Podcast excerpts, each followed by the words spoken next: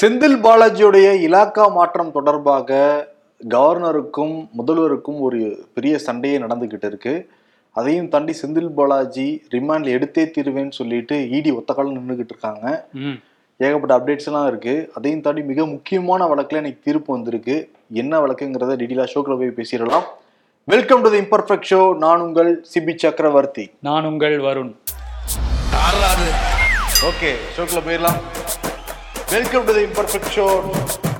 அதிமுக ஆட்சி முடிய போகிற சமயத்தில் இந்த விவகாரம் பெருசாக வந்து வெடிச்சுது. கரெக்டாக முடிய போகிற நேரத்தில் சிறப்பு டிஜிபியாக ராஜேஷ் தாஸ நியமனம் பண்ணியிருந்தார் எடப்பாடி பழனிசாமி. எடப்பாடி பழனிசாமி டெல்டா மாவட்டங்களில் பயணம் மேற்கொண்டார். அப்போ வந்து கண்காணிப்பு பணிக்காக அவர் கூடயே வந்தவர் தான் ராஜேஷ் தாஸ். அப்போ வந்து நிறையா ஐபிஎஸ் அதிகாரிகள், எஸ்பிக்கள், இன்ஸ்பெக்டர் எல்லாமே பாதுகாப்பு பணியில் இருந்தாங்க. அப்போ வந்து ஒரு பெண் ஐபிஎஸ் அதிகாரிகிட்ட தவறாக நடந்துக்கிட்டாருன்னு சொல்லிட்டு ராஜேஷ் தாஸ் மேலே புகார் வந்து கிளம்புனது. அதை புகார் கொடுக்க விடாமல் எவ்வளோ டார்ச்சர் பண்ண முடியும் அவர் டார்ச்சரும் பண்ணாருங்கிற இன்னொரு புகாரும் அவர் மேலே வந்தது. அதை தாண்டி சென்னைக்கு வந்து அந்த பெண் ஐபிஎஸ் புகார் கொடுக்க வந்துக்கிட்டு இருக்கிறப்ப செங்கல்பட்டு எஸ்பி கண்ணன் வந்து தடுத்து நிப்பாட்டி மிரட்டி அவங்கேயும் ஒரு அஜா அராஜகம் நடந்திருக்கு. அதையும் அவங்க வந்து புகாராக சேர்த்து அப்போ இருந்த டிஜிபிக்கிட்டையும் அப்போ இருந்த உள்துறை செயலாளர்கிட்டையும் புகாராக கொடுத்துருக்காங்க. அப்போவே ஆறு பேர் கொண்ட விசாரணை குழுவுமே அமைச்சாங்க. வழக்கு வந்து சிபிசிடி போலீஸாருக்கு மாற்றப்பட்டது.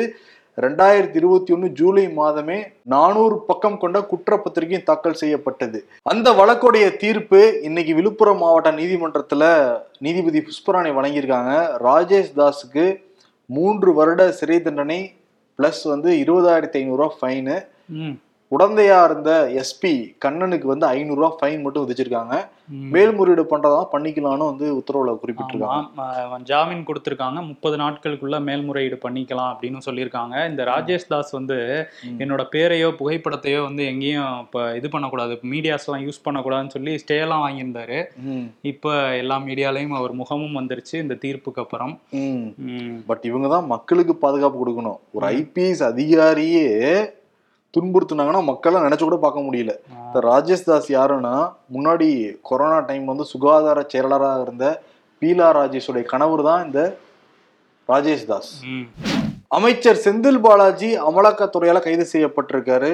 இதயத்துல அந்த மூணு அடைப்புலையும் அவருக்கு பிரச்சனை இருக்கு. ஓமந்தூர் மருத்துவமனையில நீதிமன்ற காவல் வச்சுதான் ட்ரீட்மெண்ட் கொடுத்துட்டு இருந்தாங்க. இருந்தாலும் கூட நீதிமன்றத்தில் எனக்கு வந்து நான் தனியார் மருத்துவமனையை தான் பார்க்க விரும்புகிறேங்கிற மாதிரி ரெக்வஸ்ட்லாம் வச்சுருந்தாரு. நீதிமன்றமும் அதை ஏற்றுக்கிட்டாங்க. நேற்று இரவு ஒன்பது இருபது மணிக்கு ஓமந்தூரார்லேருந்து ஆம்புலன்ஸ் மூலமாக காவிரி மருத்துவமனைக்கு மாற்றப்பட்டிருக்கார் செந்தில் பாலாஜி. சரி, எப்போ அவருக்கு பைபாஸ் அறுவை சிகிச்சை செய்யப்படுங்கிற ஒரு கேள்வி தான் எல்லாரும் கேட்குறாங்க. ஏன்னா அதுக்கப்புறம் தானே ஈடி இருந்து இன்னும் நல்லா விசாரிக்க முடியும். ஓகே, என்ன சொல்கிறாங்கன்னா இதயத்தில் நிறையா கால்சியம் இருக்கிறதுனால இல்லை நிறைய கொழுப்பு சேர்ந்ததுனால அந்த ரத்த நாளங்கள் அடைப்பு வந்து ஏற்படுமா. இப்போ அவருக்கு தொண்ணூறு எண்பது இன்னொரு இடத்துல வந்து லேசான அடைப்பாக இருக்கிறது தான் சொல்கிறாங்க. ஆனால் சில பேருக்கு ஐம்பது பர்சன்ட் அடைப்பு இருந்தால் கூட இதய அந்த ஃபங்க்ஷன் வந்து ரொம்ப கம்மியாக நடக்குமா. அதனால உடனே அவங்களுக்கு வந்து பைபாஸ் பண்ணுவாங்களாம். சில பேருக்கு அதிகமாக இருந்தாலும் கூட அடைப்பு அதிகமாக இருந்தால் கூட இதயத்தோட ஃபங்க்ஷன் நல்லா இருந்துச்சுன்னா அவங்களுக்கு ஸ்டண்ட்லாம் பொருத்தலாம்னு கூட சொல்கிறாங்க. பட் செந்தில் பாலாஜியோட உடல்நிலையை பொறுத்த வரைக்கும் அவருக்கு ஸ்டண்ட் பொறுத்துனா உடல்நிலை ஏற்றுக்காது. அதனால நிச்சயம் அவருக்கு பைபாஸ் அறுவை சிகிச்சை தான் செய்யப்படுங்கிறத சொல்லியிருக்காங்க.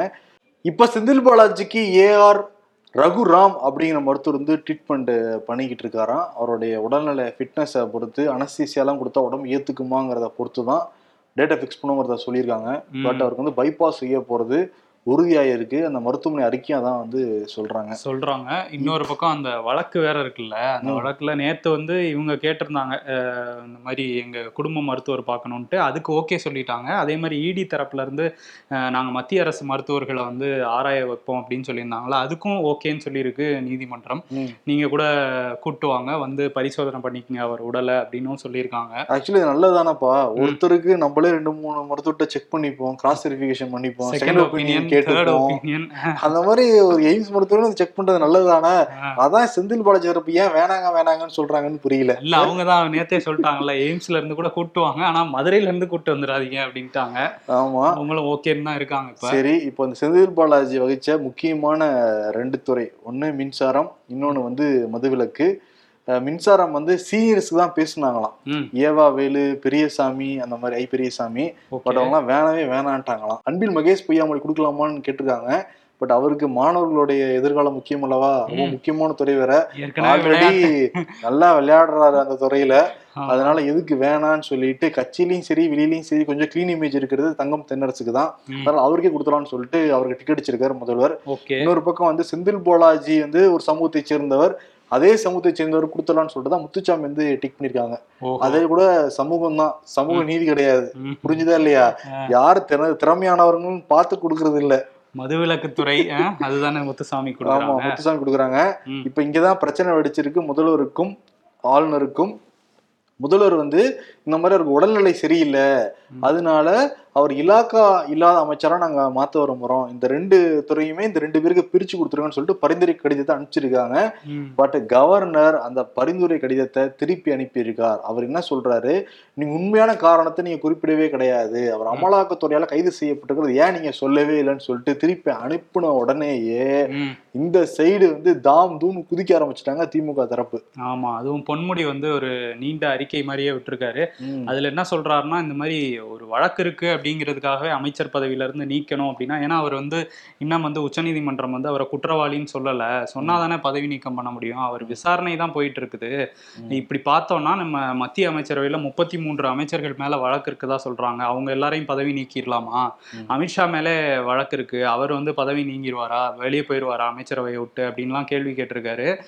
தாண்டி வந்து எங்களுக்கு ஒரு கடிதம் வந்தது மே முப்பத்தொன்னாம் தேதி வந்து முதல்வருக்கு ஒரு கடிதம் ஆளுநர் மாளிகையிலேருந்து வந்தது, அதில் என்ன சொல்லியிருந்தாங்கன்னா, இந்த மாதிரி செந்தில் பாலாஜி மேல இந்த மாதிரி நடவடிக்கைகள்லாம் போயிட்டு இருக்கு, அதனால அவரை வந்து அமைச்சரவையில இருந்து நீக்கிருங்க அப்படின்னு சொல்லி அவரு கடிதம் அனுப்புறாரு. அதுக்கு பதில் பதில் கடிதம் வந்து தெளிவாவே முதல்வரை வந்து அனுப்பியிருக்காரு. அதில் வந்து நூற்றி அறுபத்தி நாலு பிரிவு ஒன்றாவது பிரிவின் கீழே வந்து இது சட்டத்துக்கு விரோதமானது, எப்படி வந்து ஒரு அதிகாரமே இல்லை ஆளுநருக்கு, அமைச்சரை வந்து நீக்குங்கன்னு சொல்கிற அதிகாரம் வந்து ஆளுநருக்கு கிடையாது, அந்த முடிவு வந்து முதலமைச்சரால் மட்டும்தான் எடுக்க முடியும் அப்படிங்கிற தெளிவாகவே வந்து நாங்கள் பதில் கடிதமும் கொடுத்துருக்கோம் அப்படின்னு சொல்லி ஒரு கொஞ்சம் காட்டமாகவே அந்த அறிக்கையில் சொல்லியிருக்காங்க. ஆமாம், இப்போ என்னென்னா இந்த பொன்முடி அறிக்கையினால தான் இந்த மாதிரி சம்பவம் நடந்தது திமுக அமைச்சர்களுக்கே தெரிய வருது, நமக்கு தெரியாத கூட விட்டுரு, அவங்களுக்கே தெரியல. இது வந்து காதும் காதும் வச்ச மாதிரி ஆளுநரும் முதல்வர் தரப்புல இருந்து சில பேர் மட்டுமே இந்த கடித பரிமாற்றம் வந்து நடந்திருக்கு. இன்கேஸ் அப்பயே வெளியா இருந்ததுன்னா இது எவ்வளவு பெரிய ஒரு மைலேஜா இருந்திருக்கும் திமுகவுக்கு. ஆமா, இவர் சொல்றாரு கரெக்டா முப்பத்தொன்னாம் தேதி செந்தில் பாலாஜியை நீக்கிருங்கன்னு ஒரு கடிதம் அனுப்புறாரு, பத்து நாள்ல ரைடு வருது அப்படின்னு சொல்லி இருப்பாங்க இவங்க, அதை விட்டுட்டாங்க அதை விட்டுட்டாங்க இந்த மாதிரி ஒரு வாய்ப்பு கிடைச்சுமே ஸ்டாலின் வந்து லாவகமா அரசியல் பண்ண முடியலையே அப்படின்னு சொல்லிட்டு திமுக தரப்புல இருந்து வருத்தம் தான் படுறாங்க. ஒருவேளை அந்த முப்பத்தொன்னாம் தேதி அந்த கடிதம் வந்தப்பையே பாருங்க ஆளுநர் வந்து சொல்றாரு அமலாக்கத்துறை வந்து நடவடிக்கை எல்லாம் போயிட்டு இருக்கு, அவரை நீக்குங்க அப்படிங்கறது ஆளுநர் சொல்றதுக்கு அதிகாரமே இல்லைன்னு சொல்லியிருக்கலாம். இன்னொரு பக்கம் வந்து ஆளுநர் சொன்ன பத்தாவது நாள்ல ரெய்டு வராங்க பாருங்க அப்படின்னு ஒரு அரசியல் பண்ணிருக்கலாம். அதுதான் சூரிய அஸ்தமனமானதுக்கு அப்புறம் சூரிய நமஸ்காரம் பண்ற மாதிரி இன்னைக்கு வந்து மத்திய அரசுக்கு எதிராக போராட்டம் பண்ண போறாங்க திமுக கூட்டணி கட்சிகள் கோயம்புத்தூர்ல பண்ணிக்கிட்டு இருக்காங்க அந்த சமயத்துல. ஆமா, நம்ம பேச ஆரம்பிக்கும் போது கிட்டத்தட்ட அந்த கூட்டம் வந்து ஆரம்பிச்சிருக்கும், கண்டன பொது கூட்டம், நிறைய கூட்டணி கட்சி தலைவர்கள்லாம் பேசுறாங்க, எப்படி போகுது அது அப்படிங்கறத பாக்கணும். ஆனா கூட இந்த சைடு அதிமுக தரப்புல நாங்களும் போராட்டம் பண்ணுவோம் செந்தில் பாலாஜி அமைச்சரவையில இருந்து தூக்கணும்னு சொல்லிட்டு அவங்க இருபத்தோராம் தேதி தேதி குறிச்சிருக்காங்க. ஆமா, அவங்க ஒரு போராட்டம் பண்றாங்க. அவங்க எடப்பாடி வந்து ஒரு வீடியோவும் போட்டிருக்காரு, அதுல வந்து என்ன சொல்றாரு அப்படின்னா, நேத்து முதலமைச்சர் வீடியோ போட்டு உட்கார்ந்து பேசியிருந்தாரு, நானும் எங்க கிட்டயும் சீட் இருக்குல்ல, எங்க கிட்டயும் வீடியோ கேமரா இருக்குல்ல, நாங்களும் பேசுவோம் இல்ல அப்படின்னு சொல்லிட்டு முன்னாடி ஒரு ஜெயலலிதா முன்னாள் முதலமைச்சர் போட்டோ வச்சுட்டு நானும் முன்னாள் முதலமைச்சர் தான் அப்படின்னு சொல்லிட்டு பேச ஆரம்பிச்சிருக்காரு. அதுல என்ன சொல்றாரு அப்படின்னா, இந்த மாதிரி அமலாக்கத்துறையை வந்து இவங்க தப்பா இது பண்றாங்க, நடவடிக்கை எடுக்க விடாம பண்றாங்க அப்படின்ட்டு அமலாக்கத்துறை வாழ்கன்னு மட்டும் தான் சொல்லல, கொஞ்சம் ஓவராகவே கூவியிருக்காரு அமலாக்கத்துறைக்கு. இன்னொரு பக்கம் வந்து அவர் என்ன சொல்றாருன்னா, எந்த இயக்கமும் அடிமை இயக்கம் கிடையாது, அவர் எப்படி சொல்லலாம், நாங்க வந்து அடிமை இயக்கம் கிடையாது, முதலமைச்சர் சொல்றதே தப்பு. இன்னொரு பக்கம் ஏன் அவர் பதறி போய் ஓடுறாரு முதலமைச்சர், ஆர் ஆசா கனிமொழி எல்லாம் கைதானாங்க, அப்ப கூட இவ்வளவு பதட்டம் இல்லை அவங்க கிட்ட, இப்ப ஏன் போறாங்க அப்படின்னா முப்பதாயிரம் கோடிக்கு மேல இவங்க சம்பாதிச்சு வச்சிருக்காங்க, செந்தில் பாலாஜி எங்கே அவர் மாட்டினா நம்மளும் மாட்டிடுவோமோங்கிற பயத்துலதான் போயிருக்காருங்கிற மாதிரி பேசியிருக்காரு. கடைசியா ஒரு விஷயம் சொல்லியிருக்காரு, அதிமுக மாதிரி துணிச்சலா எதிர்கொள்ளுங்க நடவடிக்கைய, திமுக ஏன் பயப்படுறீங்க, கூட்டணி வைங்கன்றாரோ. துணிச்சலை பத்தி நீங்க பேச விட அதிமுக இந்த பால்வளத்துறை அமைச்சராக இருந்தாருல முன்னாடி ராஜேந்திர பாலாஜி, அவர் எப்படி ஸ்டேட் விட்டு ஸ்டேட் படத்துல பாக்குற மாதிரி ஒரு காரு மாதிரி இன்னொரு காரி மாறி போயிட்டு எல்லாருக்குமே தெரியாது, ஆனா துணிச்சலா எதிர்கொள்றாங்களா. இன்னொன்னு வந்து அடிமை இல்லைங்கிறாருல, இப்ப தேர்தல் ஆணையமும் எடப்பாடி பழனிசாமியும் அங்கீகாரம் பண்ணிடுச்சு, உச்ச நீதிமன்றமும் அங்கீகாரம் பண்ணிடுச்சு, ஆனாலும் அவர் என்ன பண்ணாரு, அமித்ஷா முன்னாடி போய் உட்கார்ந்து கையை கட்டி உட்கார்ந்தாரா இல்லையா? உட்கார்ந்தாரு. அவரு கூட உட்கார்ந்து கூட வந்து வேலுமணி ஜெயக்குமார் எல்லாருமே அப்படிதானே உட்கார்ந்துட்டு இருந்தாங்க. அப்ப அது வந்து அடிமைத்தனம் இல்லையான்னு சொல்லிட்டு அதிமுக தரப்புல தான் கேக்குறாங்க அதை அவர்கிட்ட. எந்த அதிமுக இருந்து அவரு இருக்காருல ஒற்றை தலைவரா, அந்த அதிமுக இருந்து கேக்குறாங்கப்பா. அவங்களுக்கு அதிமுகல அந்த அடிமட்ட தொண்டர்களுக்கு ஒரு அதிருப்தி இருக்கதான் செய்யுது. ஏன் பாஜகவோட நம்ம இருக்கணும், நம்ம தனியா இருந்தா இன்னும் நிறைய ஜெயிக்கலாம், திமுக எதிர்த்து செயல்படலாங்கிறது அவங்களுக்கும் இருக்கு. ஆனா இவர் வந்து என்னன்னா துணிச்சலா செயல்படுங்கன்னு திமுக சொல்லியிருக்காருல, எனக்கு தெரிஞ்சு நீங்களும் கூட்டணி வச்சிருங்க அப்படின்னு இருக்காரு. அப்படிதான் பண்ணணும் துணிச்சலா. ஆனா அண்ணாமலை இருக்காருல்ல, அவர் வந்து நிறைய பாயிண்ட் எல்லாம் முன் வச்சிருக்காரு. எதுக்கு இப்படி பதட்டப்படுறாரு முதல்வர்னே தெரியவே இல்ல. இவரேதான் ரெண்டாயிரத்தி பதினாறாம் ஆண்டு செந்தில் பாலாஜி மேல போட்ட இதே வழக்குக்காக தான் அவர் கைது பண்ணணும், அவர் விசாரணை பண்ணணும் அப்படின்னு சொன்னாங்க. அதான் இப்ப நாங்க வந்து பண்ணிட்டு இருக்கோம். ஐ மீன் பிஜேபி அரசாங்கம் வந்து பண்ணிக்கிட்டு இருக்கு, அமலாக்கத்துறை வந்து பண்ணிக்கிட்டு இருக்கு. பிஜேபி அரசாங்கம் சரி, அமலாக்கத்துறை சொல்ற அது வாய்த்தோரை உண்மையை சொல்றோமா? நாடு அமலாக்கத்துறை பண்ணிக்கிட்டு இருக்கு. இதுக்கு வந்து பாராட்டணும் ஸ்டாலின். ஆனா ஏன் அப்படி பதறி துடிக்கிறாரு? காரணம் என்னன்னா அவங்க மாட்டிப்பாங்களோன்னு ஒரு எண்ணம் தான். ஆமா, எதிர்கட்சிகள் எல்லாமே இதான் சொல்லிட்டு இருக்காங்க. அவங்க மாட்டிக்குவாங்க, செந்தில் பாலாஜி மாட்டினா இவங்களாம் மாட்டிக்குவாங்கிறத சொல்லிட்டு இருக்காங்க. அண்ணாமலை இன்னொரு விஷயமும் சொல்லியிருக்காரு. கோர்ட் ஒரு உத்தரவு போட்டாங்கல்ல, நீங்க ஆஜராகணும் அப்படின்ட்டு. நான் ஆஜராக தயார் அப்படின்ட்டு பதில் சொல்லியிருக்காரு. கோர்ட் உத்தரவு போட்டா ஆஜராகிதான் ஆகணும். இல்ல இவங்க ஏதாவது காரணம் சொல்லி இல்ல வர முடியல என் கட்சிக்காரரால் அந்த மாதிரி சொல்லலான்ட்டு இல்லாம நான் ஆஜராவேன்னு சொல்ல வராரு போல. ஆனா கோர்ட்டுக்கே ஒரு பதில் சொல்றாரு, நான் வரேங்க என்னங்க நீங்க அப்படிங்கிற மாதிரி. ஆமா, ஆஜராகி அவர் மேல நிறைய புகார் எல்லாம் கொடுத்துருக்காருல்ல, அதுக்கு எவிடன்ஸ் எல்லாம் எடுத்துட்டு போய் நீங்க கொடுக்கணும். எக்ஸல் சீட் எடுத்துரு, பிரிண்ட் அவுட் எடுத்துருவாங்க. எக்ஸல் சீட்லாம் அனுபவ அங்க வந்து ஏத்துக்க மாட்டாங்க, அதிகாரப்பூர்வமா இருக்கணும். ஆனா கூட எல்லாரும் பில்லு கொடுத்தாரு, நம்மள ஏத்துக்கிட்டோமா இல்லையா? கையெழுத்து போட்டிருந்தது, அதுல ரஃபேல் ரஃபேல் வாட்சு வெள்ளை கலர் பேப்பர்ல கையெழுத்து போட்டா பில்லு, ஒரு ஸ்டாம்ப் அடிச்சுட்டா பில் ஆயிடுது. ஆமா, இன்னொரு பக்கம் அந்த செந்தில் பாலாஜி வழக்கு இருக்குல்ல, அது வந்து இப்போ நாலு மணிக்கு மேலே வரும்னாங்க. இப்போ வரையும் அதில் உத்தரவு இல்லை. என்ன வழக்கு அப்படின்னா, இடி வந்து போலீஸ் கஸ்டடி கேட்குறாங்க. போலீஸ் கஸ்டடி கிடச்சிட்டா இவங்க ஜாமீன் ட்ரை பண்ணுறாங்க செந்தில் பாலாஜி தரப்பில். நம்ம பேசி முடிக்கிறதுக்குள்ளே வந்துருச்சு அப்படின்னா நம்ம சொல்லிடலாம் சொல்லிடலாம் அது என்னென்னா, நேற்று இரவே வரும்னாங்க, வரல. காலையில எட்டரை மணிக்குள்ள வருவாங்க, அப்பயும் வரல. மத்தியானம் ரெண்டு மணிக்குள்ள வருவாங்க, அப்பயும் வரல. இப்ப நாலு மணி மேல சொன்னாங்க, இப்ப நாலரை மேல வந்து போய்கிட்டு இருக்கு. எப்போ வருங்கிறது தெரியல. ஒரு நீண்ட நெடி ஆலோசனை இருப்பாங்க போலதான் தெரியுது. நீதிமன்றம் வேற வழக்கெல்லாம் கூட போயிட்டு இருக்கதா சொல்றாங்க. இன்னொரு என்னன்னா, நீதிமன்றத்துக்கு பேசுறப்ப அந்த உச்ச நீதிமன்றம் கொடுத்தாங்கல்ல, பொதுக்குழு செல்லும், பொதுக்குழு நிறைவேற்றப்பட்ட தீர்மானங்கள் செல்லுமான ஒரு வழக்கெல்லாம் போடுக்கலாம்னு சொன்னா, உயர் நீதிமன்றத்துல ஓபிஎஸ் இபிஎஸ் வந்து வழக்கு நடந்துட்டு இருந்தது. இபிஎஸ் தரப்புல எல்லா வாதங்களும் முன் வச்சுட்டாங்க. இப்போ ஓபிஎஸ் தரப்புல இருந்து வாதங்கள் வச்சுக்கிட்டு இருக்காங்க. அவங்க என்ன சொல்றாங்கன்னா, கட்சியோட விதிகளின்படி ஒருத்தர் கட்சியிலிருந்து நீக்கணும்னா முதல்ல நோட்டீஸ் கொடுக்கணும், விளக்கம் கேட்கணும். பட் வந்து எங்களுக்கு அந்த மாதிரி நோட்டீஸ் அனுப்பப்படவே இல்லை. விதிகளுக்கு புறம்பாக எங்க கட்சியிலிருந்து நீக்கிருக்காங்க, அதனால அந்த கட்சிக்கு தான் நாங்க சொந்தம் அப்படின்னு சொல்லிட்டு பிடிவாதம் பிடிச்சிட்டு இருக்கு ஓபிஎஸ் குரூப். ஆனா எடப்பாடி தரப்பு என்ன சொல்லியிருந்தாங்கன்னா, இல்ல ஜெயலலிதா காலத்துல எம்ஜிஆர் காலத்துல எல்லாமே சில பேர் அப்படியே நீக்கிருக்காங்க. அதுக்கு இவங்க என்ன சொல்றாங்கன்னா, மரியாதை நிமித்தமாக நாங்க அவங்க சொல்றதெல்லாம் கேட்டிருப்பாங்க. அதுக்குன்னு எடப்பாடி பழனிசாமி ஜெயலலிதாவா இல்ல எம்ஜிஆரா அவர் சொல்றத நான் கேட்டுட்டு போறதுக்கு? அவர் தான் வாழும் எம்ஜிஆர் மாதிரி கெட்டப்லாம் போட்டாரு. சில பேர் எல்லாம் கூவிட்டு இருக்காங்கல்ல, பாதி எம்ஜிஆர் பாதி ஜெயலலிதா அவரு அப்படின்ட்டு.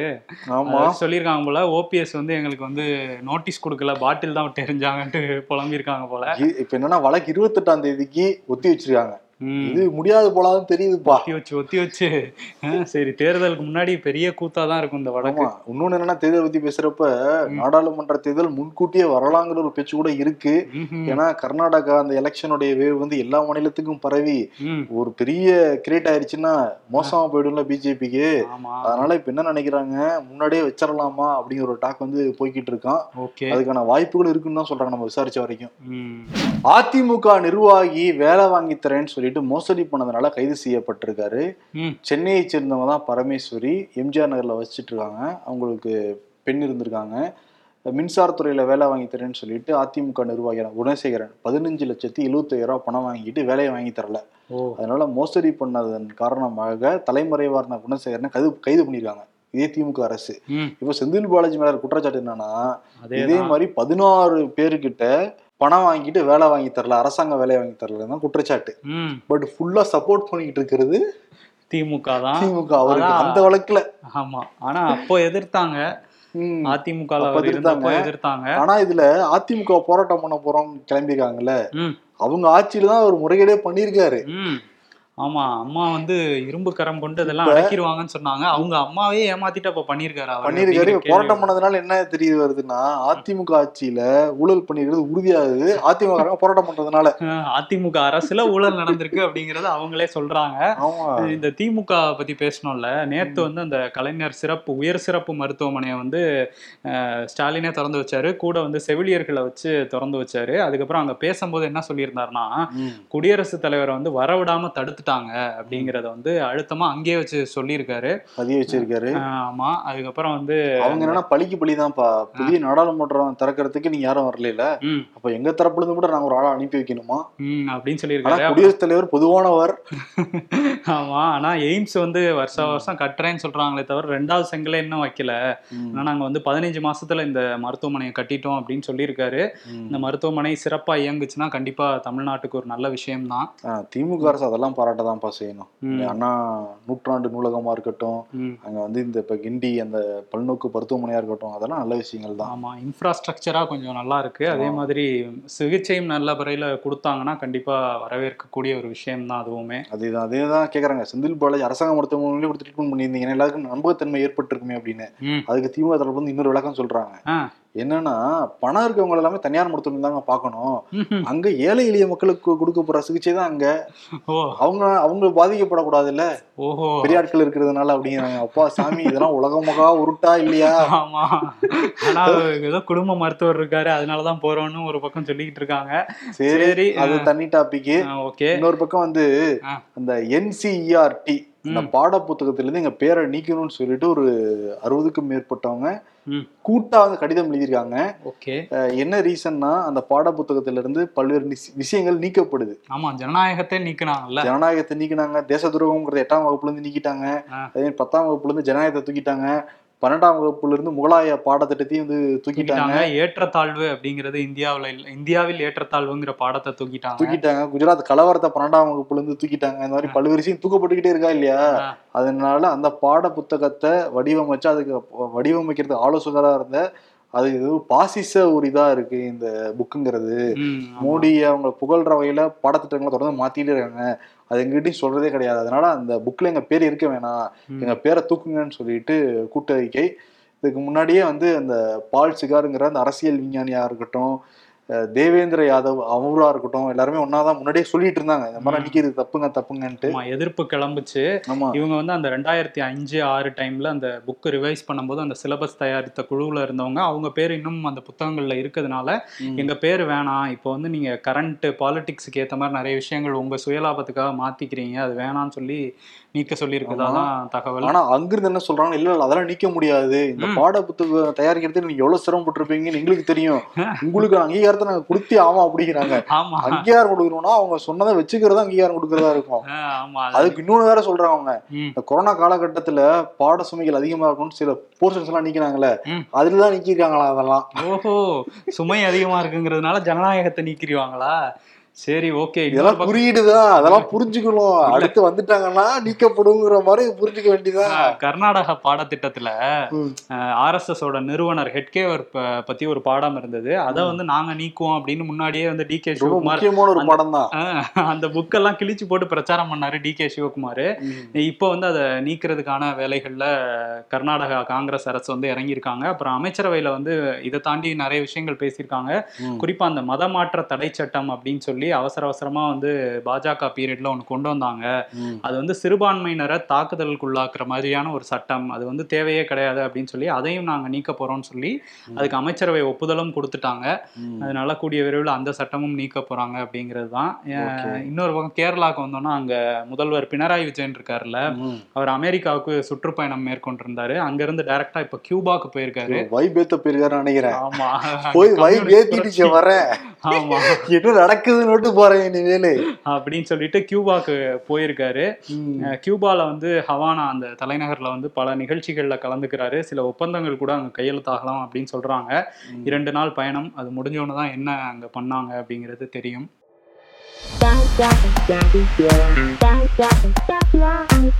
பொலிட்டிக்கல் நியூஸ்ல ரொம்ப இன்ட்ரெஸ்டா பார்க்க தோணுது, கரண்ட் பில்லை யோசிச்சு ஏசி போட வேண்டியதா இருக்கு, ஜூனியர்ஸ்க்கு அட்வைஸ் கொடுக்க தோணுது, பூமரா டிரான்ஸ்ஃபார்ம் ஆகிட்டு இருக்கேன் போல.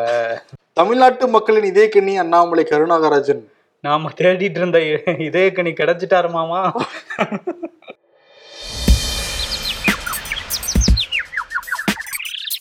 திராவிட மாடல் ஆட்சியில் கல்வியும் மருத்துவமும் இருக்கின்ற முதல்வர் மு க ஸ்டாலின். ஆனாலும் டாஸ்மாக் தானே நெற்றிக்கண்ணா இருக்கு.